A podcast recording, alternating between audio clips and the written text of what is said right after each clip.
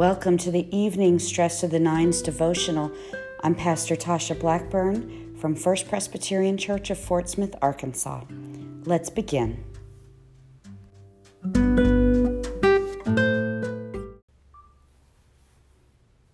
Good evening.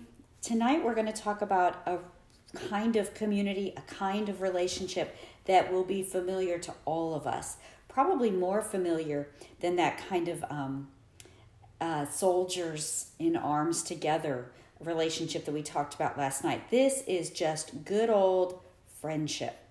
Um, there are many friendships we find in the Bible, but there's not a lot of language around what that friendship means uh, to the people involved in it.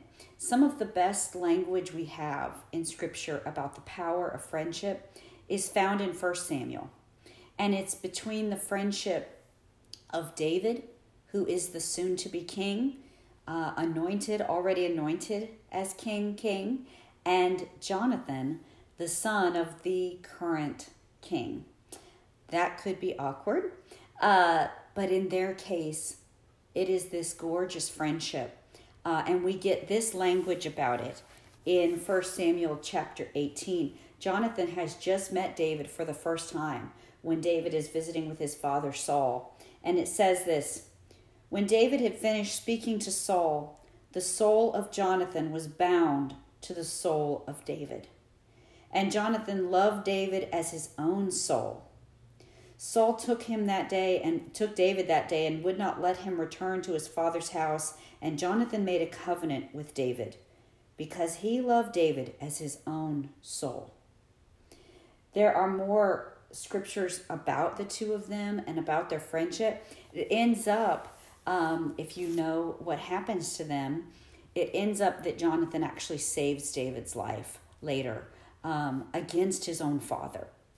Saul uh, wants to harm David, and it's Jonathan who uh, gives him a secret message uh, so that he can escape harm from his own father. Um, you couldn't write this stuff, right? But this language we have for friendship, for any of us who have had a deep and abiding and powerful friendship, what language this gives to us. Their souls were bound together and they loved each other as one soul. We don't get very many friends like that.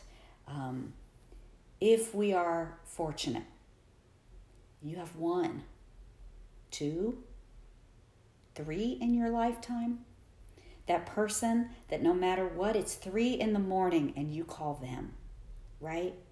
Uh, all the research shows us that we are lonelier and lonelier and lonelier around this idea of friendship, that fewer of us have fewer people to call.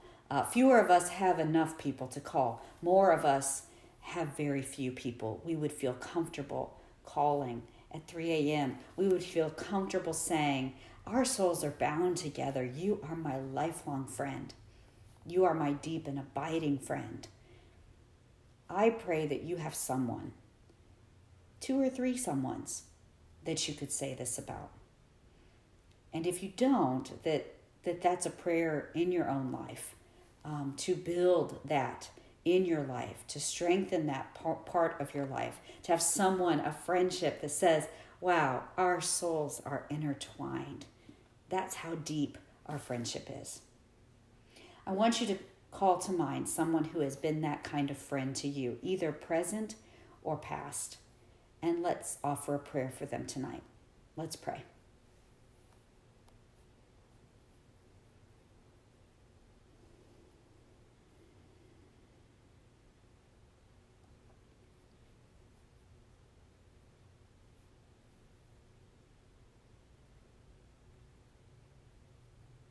Our Father, who art in heaven, hallowed be thy name. Thy kingdom come, thy will be done, on earth as it is in heaven. Give us this day our daily bread, and forgive us our debts, as we forgive our debtors. And lead us not into temptation, but deliver us from evil. For thine is the kingdom, and the power, and the glory forever. Amen. Tomorrow night, we're going to talk about um, a very complicated uh, relationship, but one that probably all of us have at least sort of experienced. More tomorrow night. May the Lord bless you and keep you. May the Lord's face shine upon you and give you his peace, now and forevermore. Amen.